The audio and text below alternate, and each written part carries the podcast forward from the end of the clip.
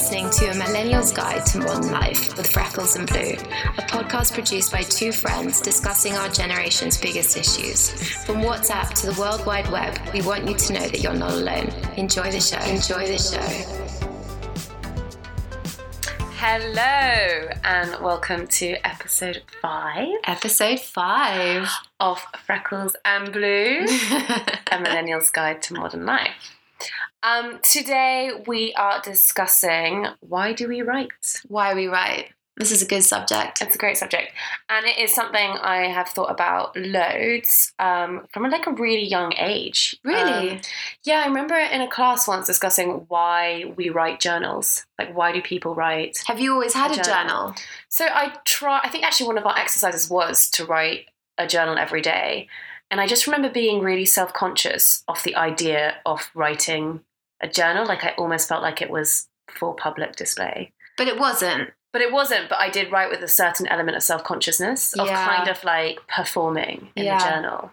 I think when you're young, that's particularly true because it, unless it's something that comes very naturally to you, you do sort of expect it to be read. And so there is a part of you that maybe you hang on to. Yeah. Or you like try to be funny or try, you just you don't really come across as natural, I Yeah. find. How old were you when you started journaling? I think I was nine. Really? Yeah. That's young. It's quite young, isn't it? And then, so I don't write a journal, and I haven't, and I think the practice of writing a journal is quite good. Mm-hmm. Um, but what I do now is I have like a diary which basically tells me what I'm up to every day. Yeah. Um, and if I had gone to a dinner and someone said something really funny, I'd write down that quote. Really? So then, You like- keep track of it all. Yeah, so I'd keep, I'd like look back on it and be like, oh yeah, I remember that dinner, and then mm. I remember the quote, and like maybe I would develop that into like a funny short story or something. But I wouldn't actually physically write a sort of I ate this for breakfast and then I went like that. Just like It's- never has existed in It's me. quite funny actually when you're young. Like I've never been a journaler, Yeah. like at all. Um, I used to love creative writing when I was younger. Love, love, loved it. Mainly because I've got such an overactive imagination, so it was such an easy way to get that out, to put it on paper. But when it came to journaling, I didn't know what to write. I, I did have a journal once or twice. I'm one of those girls, especially when I was young, yeah, I was determined to be a journaler, to have a diary, and all my friends were doing it. And it's one of those silly things. It's like keeping up with the Joneses. You don't want to be left out. Like I also remember. All my friends had um, a favorite toy, Yeah. and I just was one of those people that never had a favorite toy. So I remember stealing ten pounds off my dad once, and then like um, hoodwinking our our like nanny or someone when I was really really young to take me to a local toy shop to buy a toy, and then I came back and declared that this toy was my favorite toy, and it lasted about a month. I got bored and threw it out. what toy was it? It was a dog called Fetch. It oh was oh my so God, that's cute. so cute. I had a yo-yo. Yeah, that's a favorite toy. oh my gosh. But like I do, like it's the journaling just did not come naturally to me, and every time I tried, it was so forced. It wasn't natural at all. I wrote as though I was going to be read, and it was very much like I ate this for breakfast, and my brother really annoyed me at lunch, and hmm. I read a book before dinner, and that was it. But if you do write something and it's not, it's not, you know, you're not writing for someone else, you're writing for yourself. It's so personal, and I just feel like someone's going to read that shit. You're going to leave it somewhere. Mm. Someone's going to read that, and then they're just like they're into your soul. You know, another really weird thing about the very few times in my life that I have journaled is by utter coincidence, it has always happened around really traumatic times in my life. Oh, I was just about to say this. I've Really? done, Is that I've same for you? Same. Yeah, I find it really help. I find it cathartic. Really? See, I so um I remember I actually do have a diary that I must have gone out and bought myself and like declared for the hundredth time that I would stick to it and I would do it. And it was when I was 14, so when we were at school, and it was the lead up to when um, a very good friend died.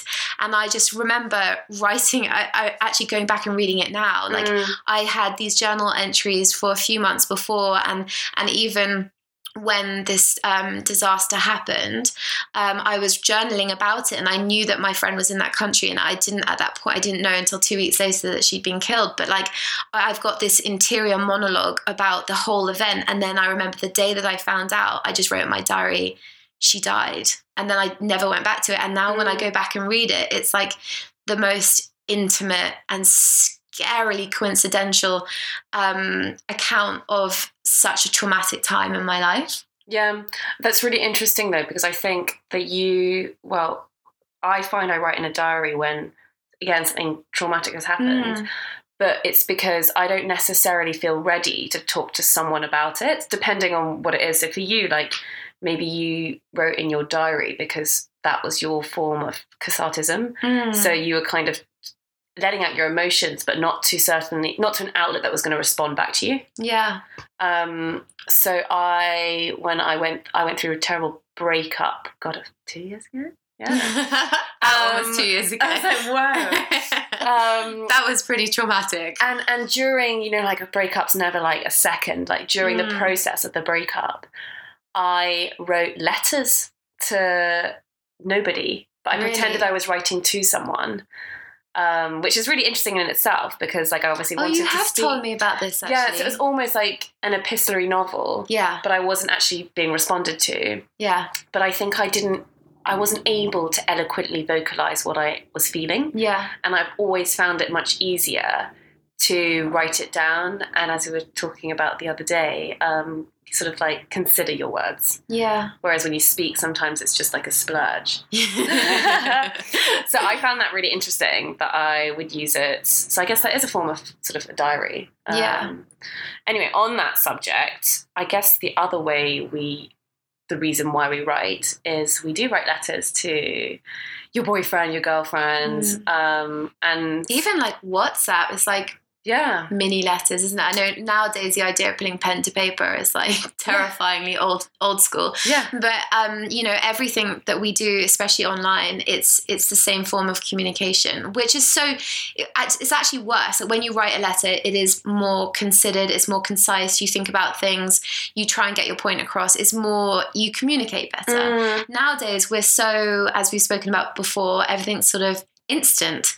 And so, me sending you a WhatsApp, it can so easily be miscommunicated yeah, because you might interpret it completely wrong based on your frame of mind or the context or the fact that I haven't put much thought into my message. And then suddenly, boom, everyone's getting the wrong idea of everything. Yeah. so true. Um, and the courtly, like the old school courtly idea of love is they would suddenly fall in love and then write you this like mind blowingly romantic letter. Mm. I'd love to Um, get a romantic letter. I've received it. I and I've received a few love letters. Who are you dating? Why didn't I keep them? from Send them my way. I want my- a love letter. My first boyfriend, he was a bit older, and he sent me a love letter whilst I was at university. really? And it was so sweet. Like it was so sweet. Like it was all about the little things, and you Yeah. could totally tell, like you know, he was speaking from Yeah. the heart, or what he, the, you know, the reasons why he liked me. They were not reasons that anyone else should like um, and I kept it, probably just sort of narcissistically, but also as like a kind of like reminder of Oh, I don't think that's Yeah. narcissistic. I think that's more, you know, the fact that another human being saw such like Very beauty flattering. and light in Yeah. you. It's a lovely thing. I'd keep that too. It just reminds, I think nowadays, like, you know, along with things like social media and like this very fast paced life that we live, like, it's, you know, it's very easy to believe that you're not enough. Yeah, And like when someone sees something in you like that, really sees you, it's it's really quite jarring Mm. and um and like i i sometimes feel like especially talking about dating that um i don't believe i don't have trust issues despite the re- many reasons i should have trust issues in my past um boyfriends but the uh charming one. the really really charming crazy ones. But um i generally don't have trust issues. I find it very very easy to trust people. I'm very open. I'm very like giving in that way. But the one thing i definitely have trust issues in is that i don't always believe the nice things that that guys say. So Mm. when someone might say oh you know blue you're you're beautiful you're kind or you're this or you're that like i sort of smile and i sort of you know say thank you and i just think oh that's really nice but they don't mean it Uh, do you take compliments easily? Uh, easily or well? Well, I Uh, can't take a compliment. I know you can't. You're so funny. You're so funny. Um, I'm I'm better like, than mm, you. I'm better mm. than you. Like I, I, I can take them. It's taken like most of my twenties to learn how to take a compliment, but I can take them. But I think um, taking them and believing them is two different things. Yeah, and point. I rarely believe them. Like even if like the guy I've given my heart to suddenly turns around and says, "Oh, you're beautiful, you're amazing, or you're this," and and I just I'm so happy to hear it. But I I take it not just with a pinch of salt, with a bucket. yeah. So would you say in the written form, it's more of an it's more of a confirmation of what they are actually saying? Would you believe it more? Yeah, yeah, Because it's written. yeah. I definitely think I would. Like if someone wrote that to me, I would. Well, I mean, they.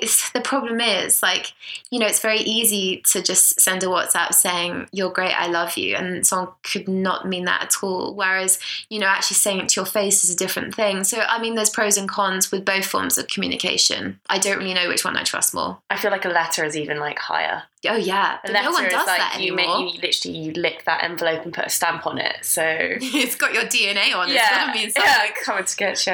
Um, um, but there is like another a total other element to it. Like someone's Yeah. put the effort to put pen to paper. I also love seeing someone's handwriting. yeah. I know that sounds a bit creepy. Yeah, but have you seen mine? Yeah, I have. No, I rarely ever write it. Like it's pretty awful. Oh, really? I look like a spastic. I I received a thank you letter recently from this guy um, who is one of my very good friends, and Mm. he's very manly. And upon reading this letter, I was like, "Did a child write that? A child who's just like yeah. learned bubble writing?" And I was like, "Oh, Mine's quite bubbly. you I think are as not girl, in the I could- Marines." okay, no, no, that's true. That's true. No. No, I'm kidding.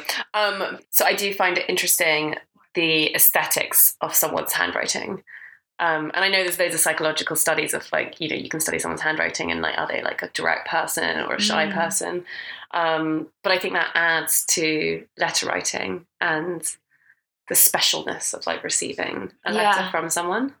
That's amazing. Have you watched, um, talking about handwriting and stuff, have you watched, and I'm having a total mind blank now, I can't remember what it's called, uh, Unabomber No. in Netflix, on Netflix. No. So it's such a good series. It's all based on the Unabomber, um, you know, in I think it's 70s or something uh, in America.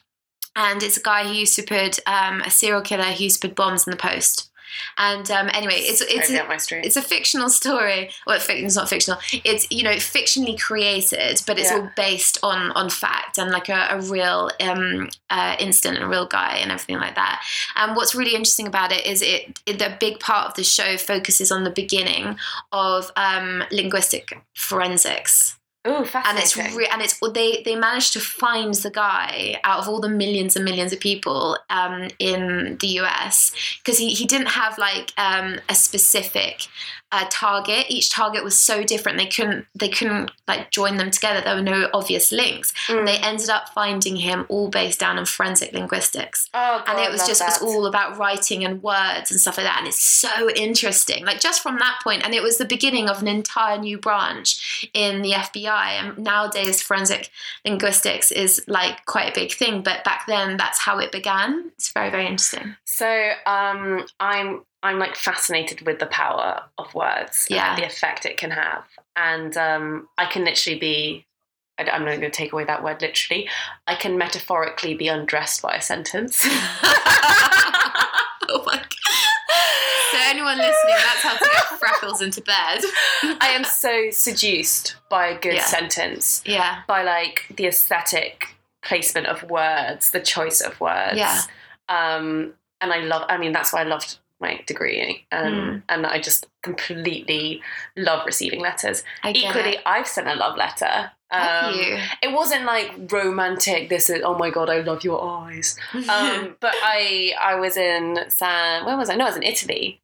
And I bought a postcard and I wrote a letter to someone inappropriate.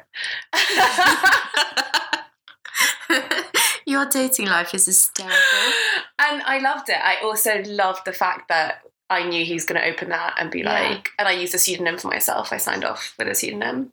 Freckles. Uh, It was something along those lines. and I knew that he would receive it, and there is something incredibly sexy about the kind of yeah reverting back to pen and paper. yeah Um, you know um talking about like modern versions of that like isn't it crazy how now we're in more contact with each other and random people around the world than ever before. And and so we're communicating you know 10 times more than in the past. And yet we're not we're not communicating the same way. Like i feel like communication has changed so hugely. Like we're of the tech era aren't Mm. we like you know we were young enough to be to grow up playing outdoors and you know being more sort of i don't know out out there more authentically natural kids and Yeah. like i didn't have a mobile phone until i was like 13 or 14 it was one of the old school nokias oh, And the then- big ones. yeah, I didn't have a laptop until I was like 16, and like it was still dial-up internet. Do you remember when we were I remember the noise. It's like Yeah. a screensaver. in We all had, yeah, for sure. And like, it wasn't until we were like 18 that like the tech industry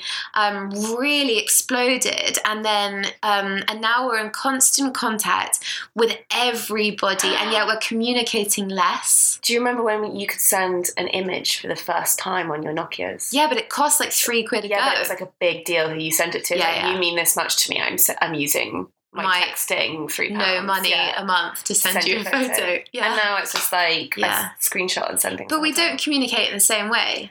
But I think that's a really good point, and especially the premise of why we've done this podcast is that we send each other voice notes, Mm. and we've said it so many times. Like a voice, I only voice note people that I'm really close with because they're unmeasured and they're unguarded, and there's kind of uh, immediacy to it. Yeah. Whereas obviously the te- the written word in a text, you know, you can go back and delete it. Yeah. You can put your comma there, and like Absolutely. punctuation changes the entire Yeah. function of a sentence.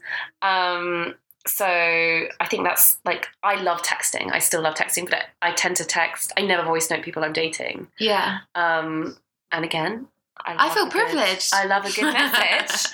um, but the power of a good text is is makes such a difference. Yeah, it really, really does. I so agree with that. So, okay, let's talk about more why we write in in other. So one of the things I find really interesting is that I personally write in kind of like if I if I'm in a moment and I want to relive that moment. Yeah, So almost to sort of taste life twice. I love that. Um or in like retrospection. So you've experienced the moment and you're trying desperately to like replicate that moment on paper. Mm. Um yeah. But your background is much more journalistic, isn't it? Yeah, so So, from that respect, like, why why do you write as a journalist? Why do you write? Is it to to like taste life twice, or is it to like formulate your thoughts, or is it to um, immortalize something? Yeah, so I feel when I write, it's like my best form of communication. Um, so it's my best medium. Um, and I like taking the time to organize my thoughts and construct them in a way that is really concise. Mm-hmm. And I like choosing, I love spending the time choosing the appropriate word. Um, and I, I love reading as well. Like, I love Yeah. I find I can really tell someone's personality when it comes across like through the choice of words that they've they've Yeah. decided to choose. So when we were talking about this before, um, before the podcast, we sort of came. Well, we were sort of formulating our ideas and talking about our own experiences and stuff, and we sort of came up with the idea. Not the idea. We sort of realized that when you write, it's more of an external um, form. Like it, it, you're getting all your thoughts out, and it's Mm. how you sort of immortalize And things. you, I imagine, is the opposite. I'm the and exact it's all opposite. about creation. Yeah. So for me, writing is so internal, so internal. I am the polar opposite of you in that way. So I write to um, figure out myself, to process my emotions, to deal with like um, trauma or struggles, and to like um, explore like things that I'm interested in, or or like other ways of thinking, other perspectives. Like it is the most internal thing for me writing. And when we were having this discussion before we started recording, everything you said, I just remember like like shaking my head and just thinking no no no no to everything you said because for me it is the exact, Exact opposite. opposite Yeah. and that is that is why I write. It is, you know, and and it's for me like everything that I do is all about creation and creating things. And like I I think maybe because of my love of acting and stuff, like I love really putting myself in other people's shoes. Like Mm. of um the characters in my book, I write from four of their perspectives and by far, this is going to say something weird about me, but by far the easiest one to write for. Like it literally just flows from my fingers. Like it's it's that like um, natural and authentic. Is my seventy four year old man. Like it's so easy. I, I write from two women and two men's point of view, and all different ages, from fourteen up to seventy four. But I hands down my favorite and the easiest one to write from is the seventy four year old man. Like I when and even when you're reading, like I think there's something about those chapters when you when you're reading my book, you get more sucked in, and and I. I don't know the character is a very complex, very interesting guy anyway yeah. and there is something very very alluring about him um, but you know equally my other characters have those aspects too but there's something about his chapters that does really suck you in and i think that's because for me it was the most natural way of writing So I have two questions to ask you based on that. yeah Okay, so one, um, am i a 74 year old man well, kind of. no, I, I'm I'm fascinated by um, females writing as males and males writing as females. Mm, So I, um, an old colleague actually introduced me to William Boyd, yeah and there's a book I love called Sweet Caress, and it's William Boyd writing as a woman.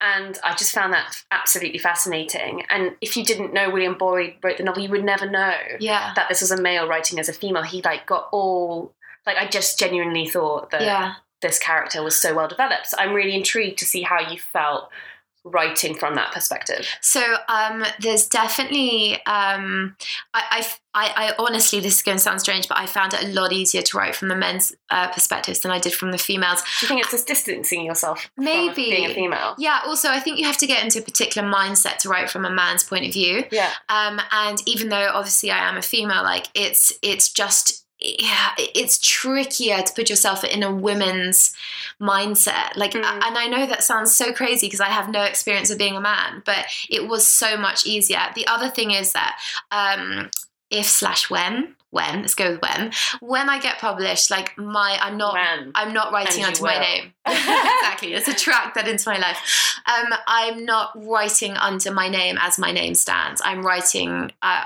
under my initials. Yeah. So because I don't want anybody to know that I am a woman. Because especially when you read my book, you would generally think like um, I know this this goes down to like setting and context and stuff like that, which is all very relevant within the, the world that I've Mm. created. But actually, my you I I am the very few people that I have actually given um, chapters or parts of the book to them and they've read it they've all said the same thing it sounds like it's been written by like a 50 60 something year old man and I like yeah. that because that I think is my style. And so, because my natural style, probably due to the books that I read, Mm. is more of a sort of traditional, old school, very um, like like the way I write is very like lyrical. Like there's music to it. Like when I write, I always play it back to myself. And um, for me, it's about the beat. Like the sentences have to complement each other, and I can't have too many sentences in a row Mm. um, with the same sort of melody, the same beat. And and if there are, I, I stop it and I throw something in to like Oh, bring I the reader back. And so one of the for me when I read, and definitely for me when I write, it's it's very musical. Yeah. Like I yes, the words and the vocabulary and you know your choice of adverbs and and this that and the other is so important. But actually, uh, I things work for me if the the beat is right. But that's kind of like rhetorical theory, like the like the way a word sounds. Like it's a bit like poetry. You know, Mm. why do you like poetry? Is the way it feels, the way it makes you feel when you read it, the way it's Yeah. spoken, um, and that's so much of theatre. I mean, look at Shakespeare. Like every single, you know, the scanning of the lines. I I love. Like okay, I'm going to stop, but I love that. um, but it's so interesting. So I feel like it's if it were me and I'd written this book, like writing from a male's perspective would almost be quite a comforting form of escapism because writing Mm. as a female, I'm always I'm always self conscious that I'm too female in Yeah. the way I write, or like I'm Maybe good that's why I find it easier then. Yeah. And then speaking of escapism, my second question was going to be um, so you're all about creation and creating another reality. And when I was younger, and I still do, I loved Harry Potter um, and I loved Lord of the biggest Rings. fan, biggest And fan. I loved Philip Pullman. oh yes. and I don't know, I can't remember who the author is. Um, oh, Garth Nix. It was um, Sabriel and um, Abhorsen. There's a hot, like a Mm. trilogy of books, and it's quite similar to you know the other um, kind of trend of escapism and yeah. and a lot of it the comforting reality thing for, for me was it was kind of suspending your disbelief and entering a totally um, alien um, world that was Mhm. obviously magical Yeah. um, is there an element of creating a reality a new reality for you to escape uh, this reality Oh? God, hundred percent. Like I, for me, the the books and the show, the TV shows, the films, movies, everything, every form of um, creativity and imagination that I am particularly drawn to is something that is rooted in realism, but is is very much of the sort of alternative reality thing. And like I, my book is very much rooted in realism Yeah. because that's the kind of story that I love. So, so for example, there are. I remember um, there's um, a because the setting of my book it's sort of set in it's the it's a little bit complicated to go into, and I don't want to give too much away. yeah But it's um there it's almost like a time warp. So. I have to write very factually for Mm. this period of time, this period of history, because it's alternative history. So, in that respect, everything has to be on point, it has to be accurate, down to the T. And so, I remember write. I just needed to write one line about a drink that I had made up in Yeah. my in my world, but it had to. The, the drink was fictional, but the way it was made had to be accurate because everything else in my book, other than the very very um, like subtle undertone of fantasy, and it's very very subtle in the first book. In the next two books, it will become more, but there's very little surrealism in it. And so I did two days of research on how to make spirits in the Middle Ages so I could write one line. I could tell you all about it if you wanted to, but I know that'd be boring. No, no, So after. like definitely like it's you know uh, my I wrote to get away from reality for me and like over the period of 2 years where I was writing like this became my world became more real to me than Mm. our our world and like and nowadays like even even now like sometimes I, I might go home after we've done this and I'll suddenly have this like feeling like I, I want to go home home. And for me that means I want to be in my world. I want to be with my people. And Mm. it is so real to me. And i think f- for me my biggest dream my biggest aspiration with my book with my writing is i don't care about success. I don't care about money. I don't care about any of that. I want to create a world that other people are as drawn to as i am. I Mm. want it to be as real to them as it is for me And I think it, it ties in with you know your obsession with creation. Yeah. Um, you love creating new things, and there's something incredibly exciting about creating something new. I feel like in today's world, it's very hard to create something new, no matter what industry you work in. Like so Mhm. much has been covered, and I was thinking about this when I wrote my dissertation. I was like, I've got to find something new to argue. Everyone has like done everything. I was Yeah. like, whatever's new to write about is going to be fucking boring. But remember, Um, it is, as much as that is so true and so relevant to the current times, um, everyone's different. Like that, the beauty of humanity is that everyone is different, and Mm. our minds work differently, our souls are different, our hearts are different, and so like your perspective is going to be completely different to someone else's. And I know it makes it hard to find original content in this world of plenty, but um, there is, you know, in a sense, anything that anybody puts out there is original Yeah. on some level because it's their own perspective and your own opinion. I remember this other book that I loved as a kid. Um, it was called The Minpins.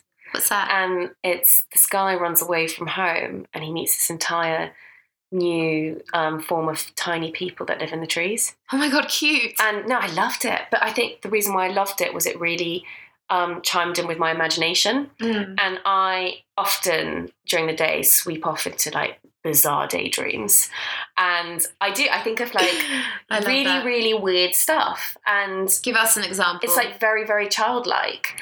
Um, give you an example. I mean, you'd be walking down the street and you sort of collapse into the sinkhole, and then you've gone into a parallel universe. um, I, I, do. I think of very, very, very weird shit. Yeah. Um, or sometimes I'm walking down the street and I imagine the beginning of a movie, like, and I visualize where the director should be and where the main character should be. Like I do that actually. Yeah, and I was gonna say when but we're writing, both very visual people. yeah, and I I'm obsessed with film, and I often imagine at work how things are visually rather than Yeah. on paper.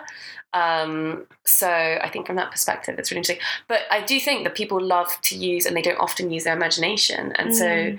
this idea of creating new worlds kind of just gives people a sense of relief. Yeah. Um, and that's why at the end of the day, people like to go watch Netflix. Um, Because it's just kind of you can just switch off your brain and just enjoy something else. So I think as a as a person, I'm incredibly disillusioned with reality, and um, you know, obviously, I I love my life, I love the world, I. I, I love living, but um, it actually is a struggle for me. I'm getting much better at it, but it really is a struggle to be in the present, to be in the here and now, and to really appreciate it for what it is.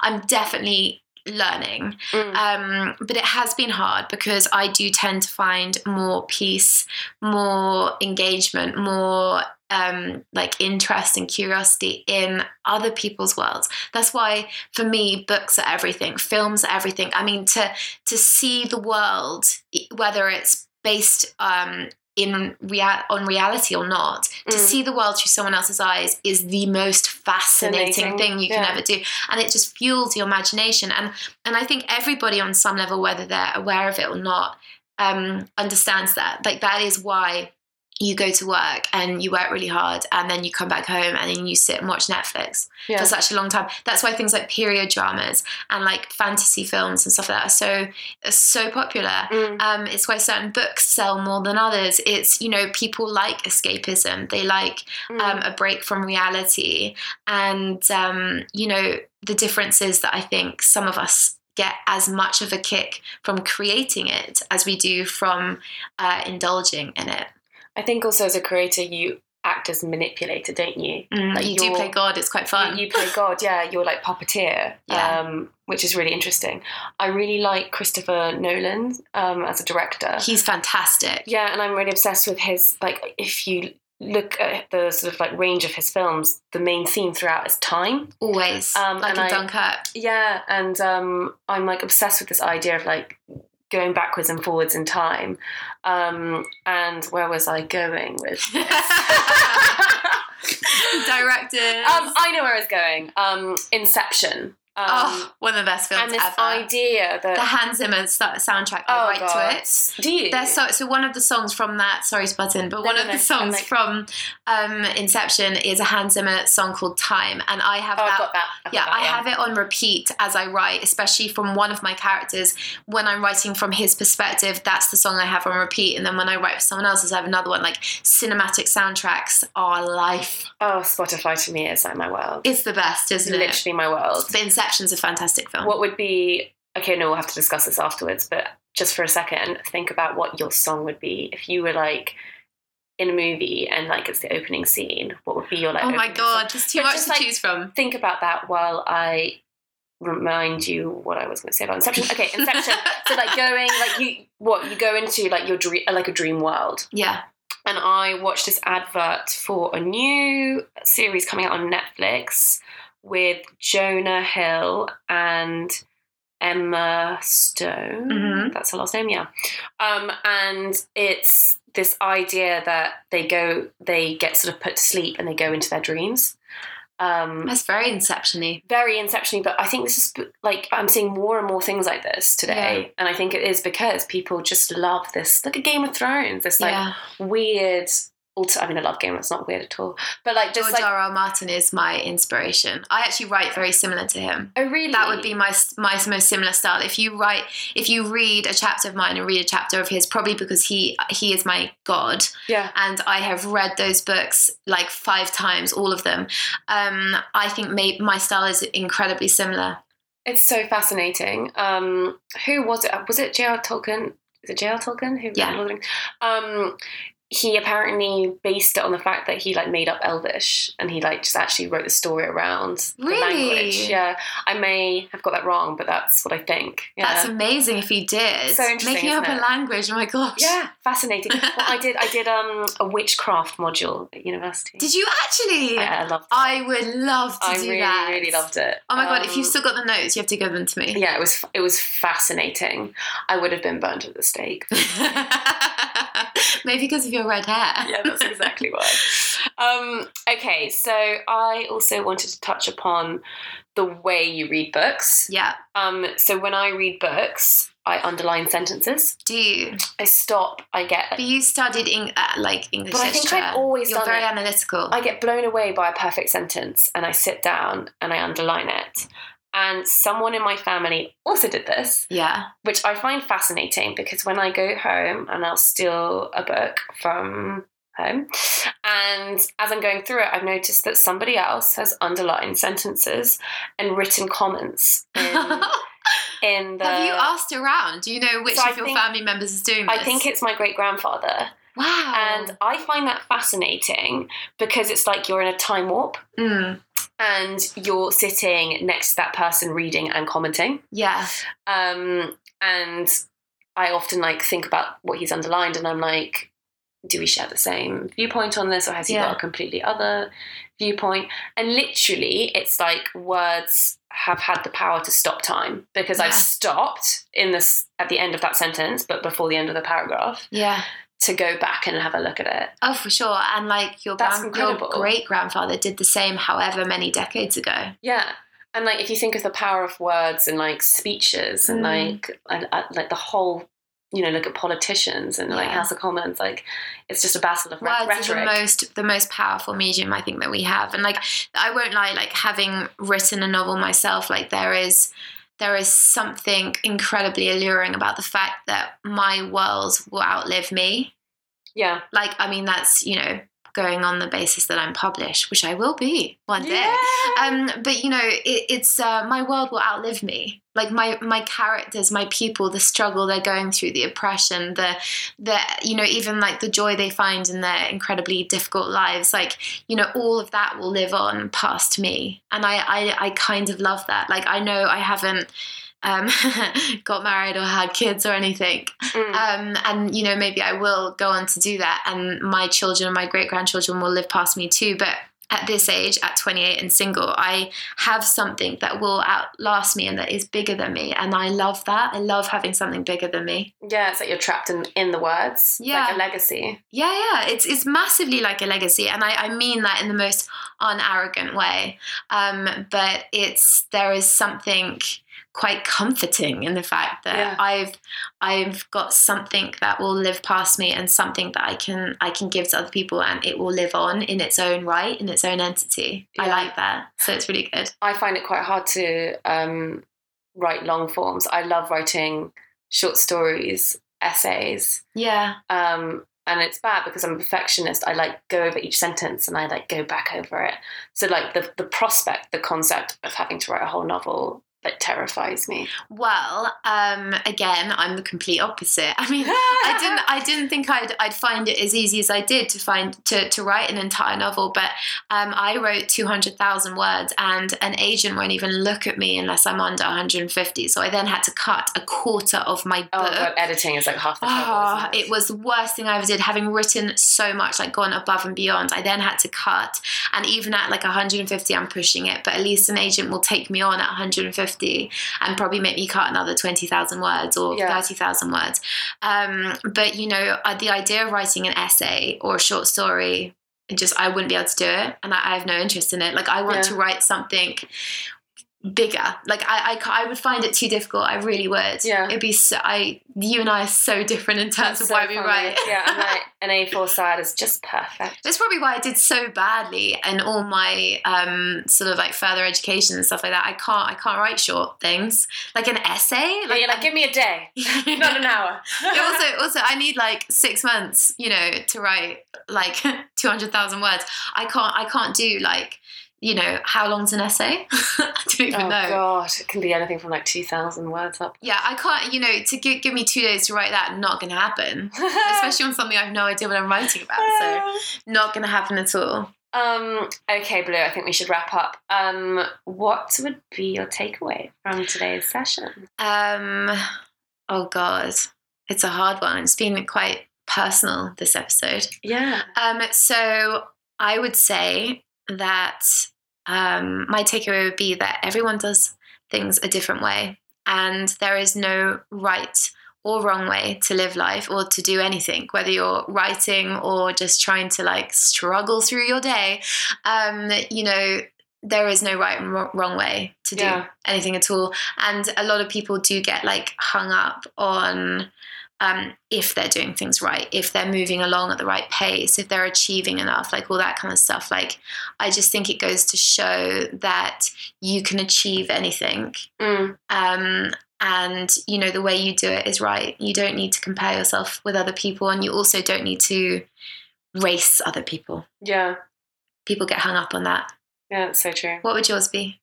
So I think so I think to my sort of reason why I write is to heighten my awareness of life. Yeah. Um, and I also do do it to sort of live life twice, like in a kind of I love that. in like a form of retrospection. Live life twice. Um, but again, like I think my takeaway would be it's all subjective. Yeah. So it's what makes you happy. Like, why do you read? Why bother reading if it's a shit book? Don't read it. Yeah. Like, you got to pick and choose. And you can Um, use that mentality with anything in life, can't you? Yeah. Like, do whatever lights you up, do whatever makes you happy in whatever way you choose to do it. Like, you don't need to conform. Got to be lit up. You gotta be lit up. I'm so embarrassed. Okay, we need to end that. okay, well, I think that ends our session. Until next time. Until next time.